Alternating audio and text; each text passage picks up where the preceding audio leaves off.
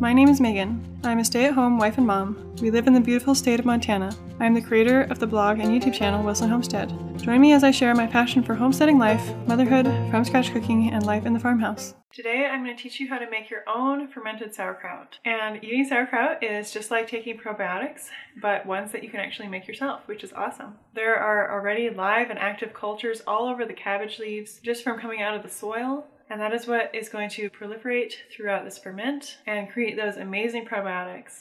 Fermented vegetables are so essential to your diet. It's so healing to your gut. A good gut health is really important to your just overall health. An unhealthy gut can contribute to so many random health problems that you would have no idea were even from that. But it's just really important to take a lot of good, healthy probiotics and eat a lot of fermented vegetables and fermented dairy products. So this is one of our favorite fermented foods that we can make at home ourselves. We can go through like a gallon of this a week if, if we're able to. So I make a whole gallon at a time and you can see this is our last, last batch that's almost gone. So it's time to make the next one before we run out. I waited a little bit too long and we probably will run out before the next batch is completely done fermenting, but sometimes that happens. So let's get right into the recipe. So it takes about four or five smallish cabbages to fill up one of these glass gallon jars or about three medium ones. They really squish down a lot. If you cut up all the cabbage and you have it in your bowl, you're gonna be like, there is no way that's gonna fit in there, but it really does condense down a lot. It's crazy. But first you are going to just make sure your cabbages are washed off and you're gonna take off a few of the outer leaves and we're gonna save these for using later. So don't cut these up with the rest of your cabbage. And then you're going to cut out the cores that are just, they're just, you can leave part of the core in there, but I find that it's just not as enjoyable to eat. They're pretty crunchy and tough. So I like to cut out the cores. And then you just cut up the whole cabbage into small pieces. You can do as small or however you prefer eating sauerkraut. It's not too important. And then you put it all into a large bowl. I'm actually going to be using my huge stock pot just because I'm making such a big batch at a time that I find it's just easier to have something that's really, really big. Otherwise, stuff like kind of goes over the edge and it kind of makes a mess. And so I really like using my big stock pot. That one seems to work the best for us. And then we're going to sprinkle it with salt. And so you want to use about one tablespoon for every one and three quarters of a pound of cabbage. So normally I'll just weigh a, a couple of the cabbages beforehand and kind of get a rough estimate of how much the cabbages weigh altogether and then I'll figure out how much salt I need from there. But I'll make sure to write down all the ratios and measurements and stuff that you need in the description so that you can remember, but it is one tablespoon for one and three quarters of a pound of cabbage. And you can just use any sea salt. I'm using pink Himalayan salt today just because it's one of our favorite salts to use. It's just so high in healthy minerals. Just be sure not to use iodized table salt. Then once your salt is sprinkled on there, you're just going to massage it in.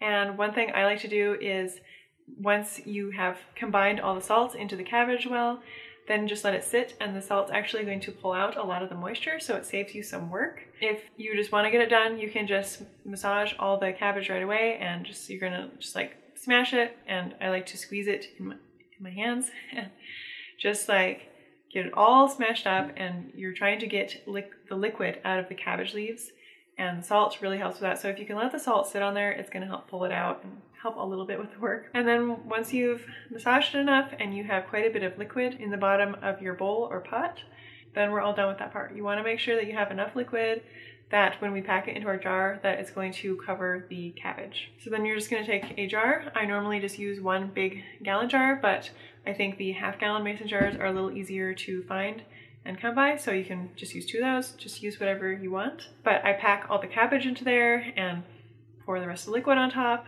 and then I will use my fist to pack the cabbage down.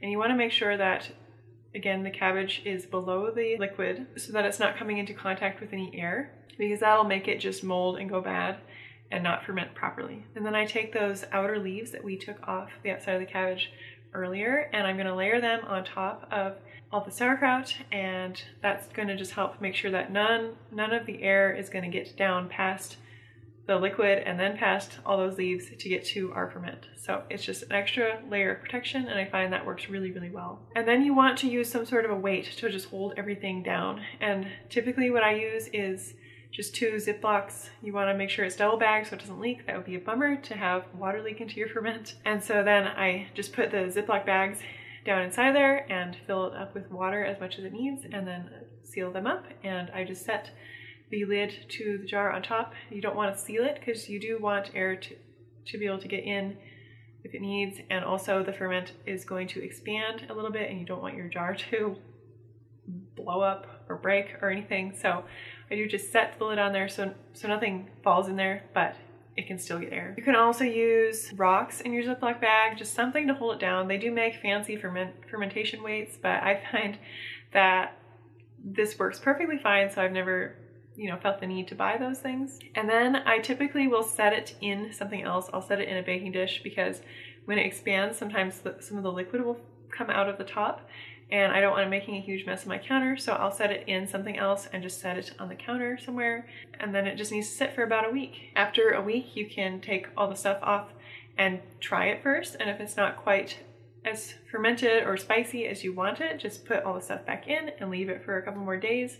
You can really get this as mild or as spicy as you want it to. You can really customize it. But typically a week is about perfect for the kind of sauerkraut that we really enjoy. You can see that on my last batch, the leaves do like kind of fade a little bit. They get just like slight, slight tinge of brownness. You, you can kind of tell when it's fermented properly and it's just gonna smell like sauerkraut if you know what that smells like. So then once it's all done fermenting, you just take all the stuff out, and just put the lid on the jar and put it in the refrigerator. Once it's done fermenting, you want to make sure you store it in the refrigerator so it doesn't ferment any further and go bad. And just enjoy your sauerkraut. And this is one of my favorite, favorite snacks. And probably because it reminds me of pickles, and I love pickles. And even my daughter, who's one year old, loves this stuff. She is obsessed with sauerkraut, which I love because it's so healthy for her.